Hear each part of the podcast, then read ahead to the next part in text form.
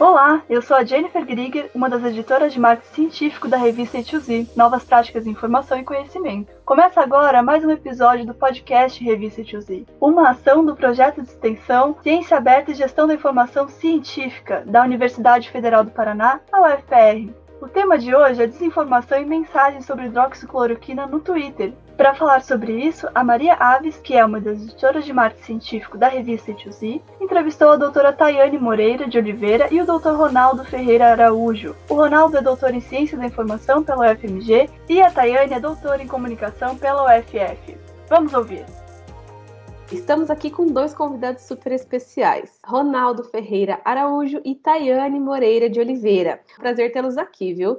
Ronaldo, conta para nós para a gente começar já um pouquinho sobre a sua trajetória. É um prazer estar aqui, né, sendo recebido por vocês do podcast da revista. Eu sou mineiro de BH, formado né, em Ciência da Informação pelo Instituto de Informática da Católica de Minas e fiz mestrado e doutorado nessa mesma área na Universidade Federal de Minas Gerais. No mestrado, meu interesse sempre nos estudos de informação sempre foi mais pautado na questão teórica, epistemológica do campo e sua comunicação científica. E entre o mestrado e o doutorado, que eu me aproximei mais de temas e assuntos, vamos dizer assim, mais tecnológicos, entre eles as mídias sociais. E após o doutorado, eu acho que eu cheguei nessa combinação do melhor desses mundos, que é pesquisar comunicação científica e mídias sociais, que é analisar a circulação de informação científica nesses ambientes, que tem sido pautado na ciência da informação nos estudos da altimetria.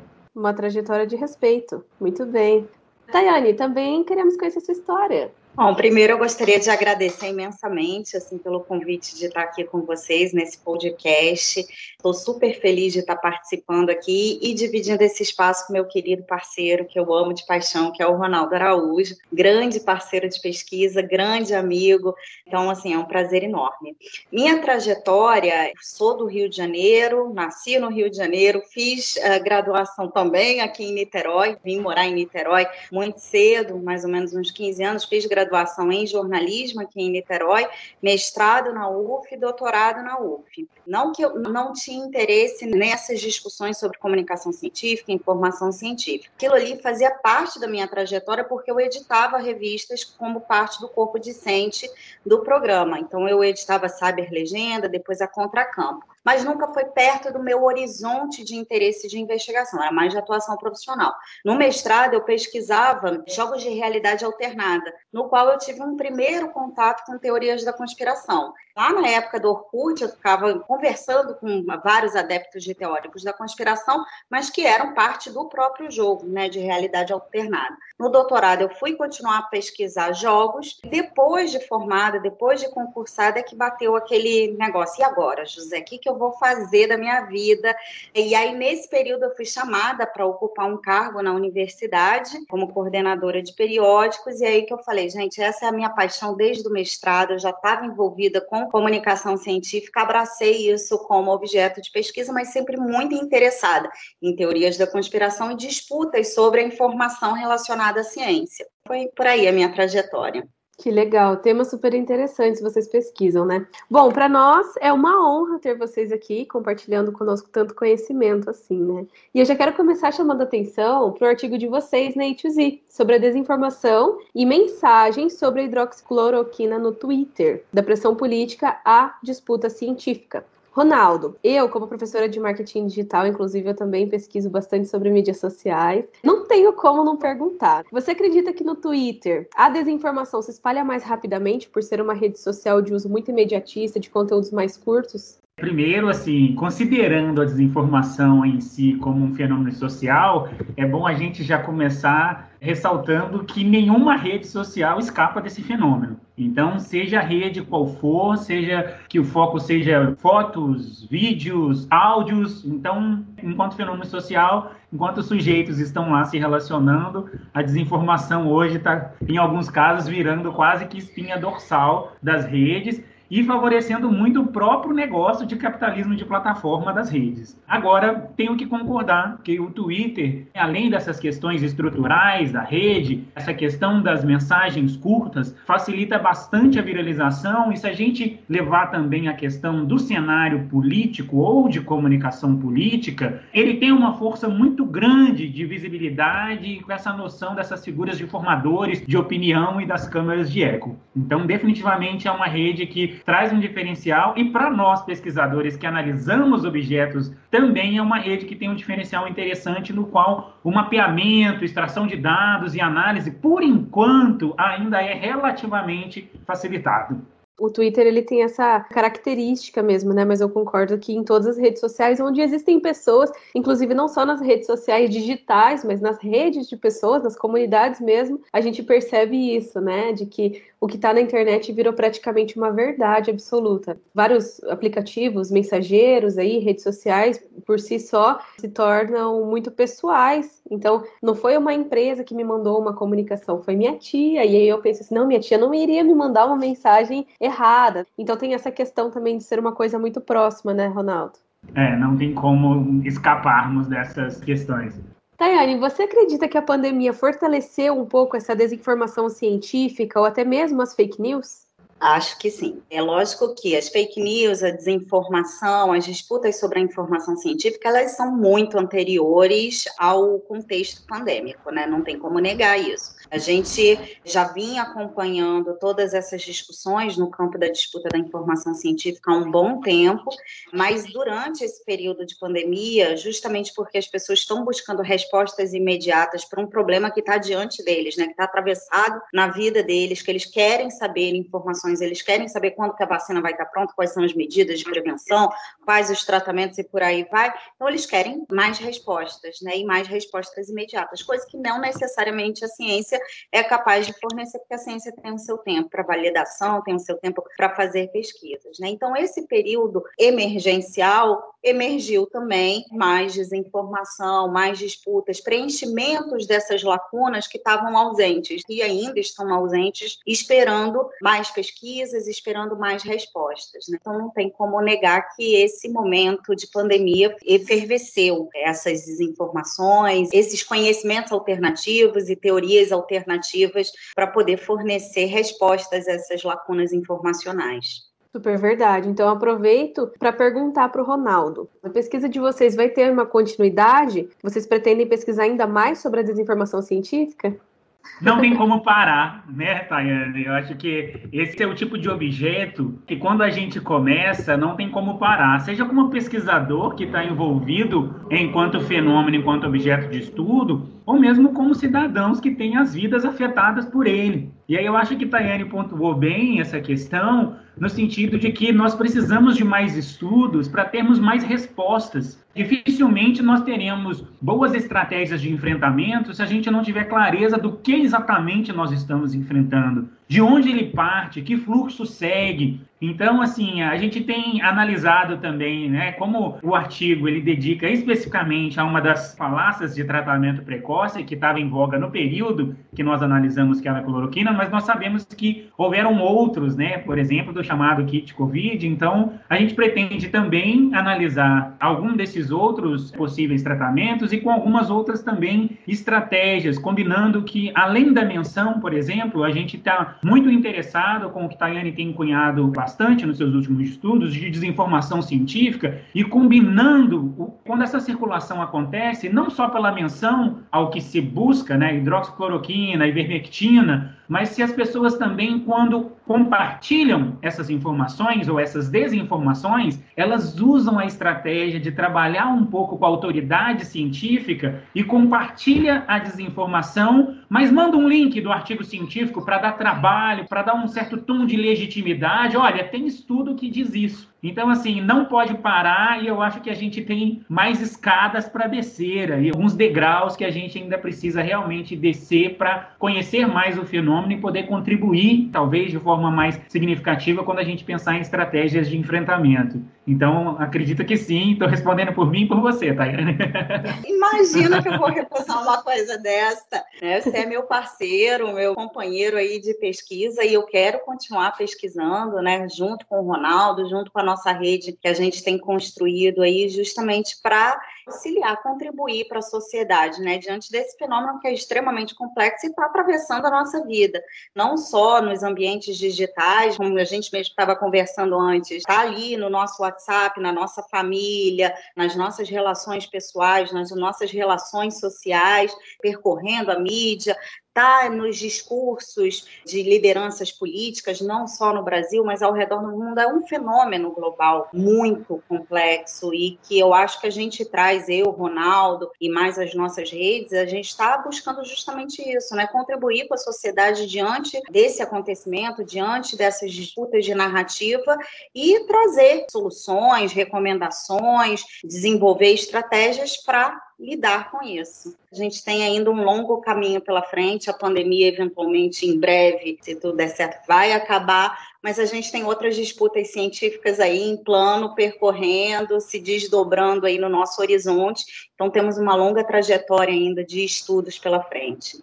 A gente entrou num assunto assim que eu acho super interessante a gente pontuar também para os nossos ouvintes, que é sobre inclusive a divulgação científica. É um universo que fica um pouco distante das pessoas na teoria, mas eu vejo que nos últimos anos a ciência tem ficado muito mais próxima das pessoas, inclusive por conta da pandemia. Eu vejo que tinha muita gente, né, pessoas próximas a mim, que não sabiam exatamente o que fazia um cientista e, inclusive, eu já ouvi uma pessoa falando que não sabia que existiam cientistas de outras áreas, se não da biologia, se não aquele famoso cientista lá, né, de jalequinho branco e, e fazendo pesquisa biológica ali. Queria só ouvir um pouquinho de vocês. Qual é a sua opinião, a opinião de cada um de vocês, sobre a importância da divulgação científica, não só partindo do cientista, mas também das pessoas, partindo das pessoas querendo buscar informação verificada e informação de credibilidade, que são as pesquisas científicas? Esse é um ponto que a, a gente está sempre tratando no café, né, Tayane? Divulgação científica, embora a gente né, super concorda que cada vez mais a ciência, de alguma forma, está mais presente na vida das pessoas e a pandemia trouxe isso,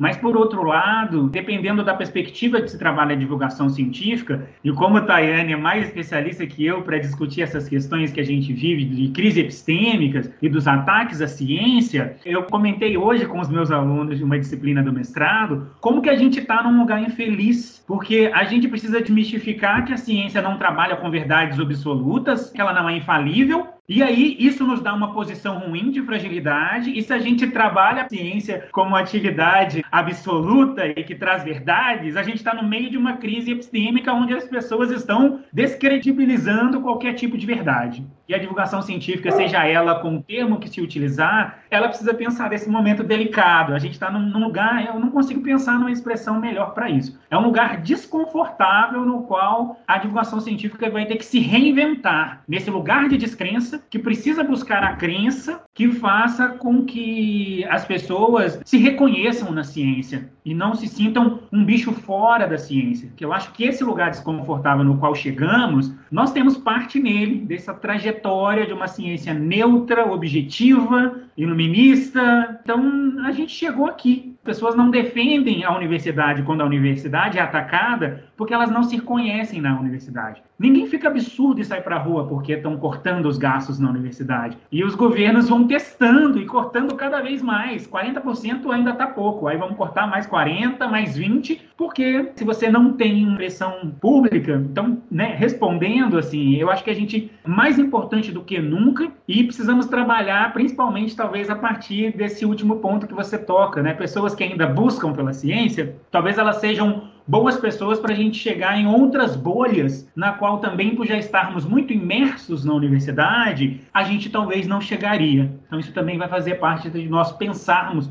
formas de chegar, de tornar a ciência mais próxima da sociedade. E sua opinião, Tayane? Eu concordo em gênero, número e grau a divulgação científica ela exerce um papel crucial hoje. A gente está num momento que é extremamente crítico, né? Um momento de crise epistêmica, no qual todas as instituições que são responsáveis por produzir ou disseminar informação e conhecimento estão em crise, que é parte mesmo desse momento que a gente vive de crise da democracia, crise do projeto de racionalidade, que, enfim, faz parte de um contexto muito específico no qual a gente vive hoje atribuir essa responsabilidade para a divulgação científica unicamente para divulgação científica é um tiro no pé, que a gente sabe que a gente precisa fazer, né, os investimentos que precisam ser feitos é numa democratização dos espaços de produção de conhecimento. Investir na ciência, investir nas pesquisas, é investir para que cada vez mais a gente possa dar acesso à universidade e aos institutos de pesquisa para a população em geral. É lógico que eu defendo muitíssimo a divulgação científica, reconheço esse papel, mas mais do que, por exemplo, levar uma comunicação à sociedade, transmitir o conhecimento à sociedade, a divulgação científica se reconhecer enquanto um papel atuante na sociedade, né? As instituições científicas se reconhecer enquanto parte da sociedade e lutar mesmo por esses espaços deliberativos, prezar um debate público junto com a sociedade civil, junto com organizações civis, para que o conhecimento científico seja uh, de fato democratizado, que não vire só uma demagogia de democratização, popularização do conhecimento para levar aos sujeitos aquele conhecimento do qual eles não têm acesso, mas luta mesmo por, enfim, reconhecimento, por verbas, por estrutura, porque afinal de contas, sem isso, parte do nosso conhecimento não avança. E isso faz parte, inclusive, desse projeto de crise institucional, de crise epistêmica que a gente vive. Professores, para finalizar, o que, que vocês gostam de fazer fora da academia? Eu gosto muito de desenho animado, eu gosto muito de anime japonês. Eu acho que a vida é séria demais e a gente precisa ter momentos fúteis na nossa vida. Por favor. É verdade. E eu gosto muito de passar o meu tempo assistindo desenho animado. Eu acho que nesse ponto, assim, naquele momento, eu tô 100% para aquele entretenimento. E eu rolo de rir. Eu... E... Mas tem um desenho, um anime japonês para quem gosta de divulgação científica ou quiser até indicar, tem algum filho adolescente, que eu acho muito interessante, chama Cells at Work. E é muito interessante que eles personificam células, órgãos e funções do corpo, elas são pessoas, são personagens. Então, quando a pessoa está doente, o que estaria acontecendo no corpo é protagonizado por pessoas. E é bem estilo anime japonês, com poderes, com luta, mas os personagens vão explicando que são as plaquetas, que estão fazendo isso, estão fazendo aquilo. Então, assim, é um gênero que eu já gosto, não terminei nem a primeira temporada, porque eu precisava rir mais, né? E tem muita informação científica. Mas seria isso: desenho animado, anime japonês, música, talvez sejam as coisas que mais me tiram um pouco desse mundo sério e que eu super recomendo, necessário para a gente manter um pouco da saúde mental. E praia quando dá praia, né, gente? Eu te conheço o quê? Três anos e eu não sabia desse seu lado de anime japonês, ainda Nossa, conhecendo agora. Aulas, tem uns slides ou outro que sempre vai aparecer algum meme de algum desenho animado, assim. Até as meninas super poderosas já entraram num slide meu para contextualizar a colaboração científica. Então, o pessoal olha para assim, gente, o que esse professor vai falar com esse slide das meninas superpoderosas? E lá estou eu falando de autoridade científica do elemento X do professor. Ai, que demais, que demais. Eu já gosto mais de curtir a família, sou mãe de três, minha mais velha já é adulta, já me deu uma netinha, mas eu aproveito meu, meu tempo. ah, são mesmo. Eu aproveito meu tempo livre para curtir elas, né? Para dançar mesmo nesse período em casa, dançar sozinha, botar um forrozinho, sair dançando aí enquanto faz as atividades domésticas. Gosto de leitura fora da academia. A academia a gente faz como trabalho. Então chega final de semana eu gosto daquele livro assim que realmente me tira da realidade. Vou ler um Agatha Christie, Jane Austen, vou pegar outra coisa assim que não tenha nada a ver, que não me faça pensar sobre trabalho. Gosto também de uma praia, não tem como negar. Moro também pertinho de praia, então quando dá, né? Quando não estávamos em pandemia, eu sempre tentava fugir para praia. Natureza, trilha, esse tipo de coisa, assim, tá em, mais em contato ali com o pé no chão, com, com as coisas que realmente importam para gente, né? família, natureza, ver um pouquinho assim do mundo que nos rodeia e sair um pouco desse mundo sério da academia, sério e necessário, claro. Que bom, gente. Então, professores, em nome da A2Z, a gente agradece muito por terem aceito o nosso convite e desejamos muito sucesso para vocês nessa jornada da vida e na jornada acadêmica.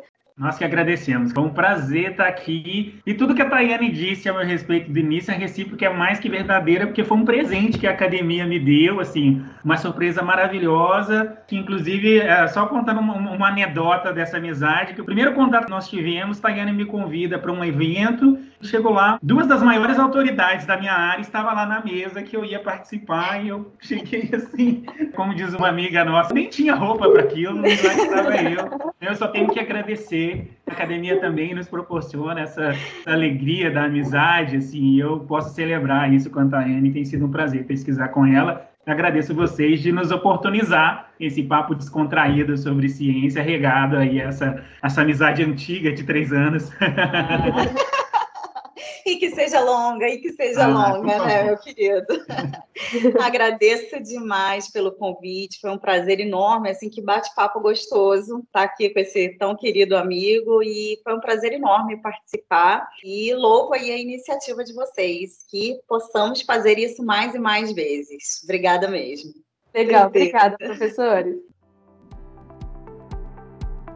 Gostou dessa conversa? Quer saber mais sobre o assunto? Eu te convido a ler o artigo Desinformação e Mensagens sobre Hidroxicloroquina no Twitter, da pressão política à disputa científica, publicado no volume 9, número 2 da revista Etiosi. O artigo é assinado pelos pesquisadores Ronaldo Ferreira Araújo e Tayane Moreira de Oliveira. O link está na descrição desse episódio. Chegamos ao fim de mais um podcast Revista Etiosi, uma ação do projeto de extensão Ciência Aberta e Gestão da Informação Científica da UFPR. Na descrição do episódio estão os contatos dos participantes e os links para você encontrar a revista E2Z, um periódico científico interdisciplinar de acesso aberto do Programa de Pós-Graduação em Gestão da Informação da UFPR. A revista E2Z tem um site e também está no Twitter, Instagram, Facebook e nos 10 maiores agregadores de podcasts do planeta. Basta procurar por Revista E2Z. Eu sou a Jennifer Grieger e a gente se vê no próximo episódio. Até mais!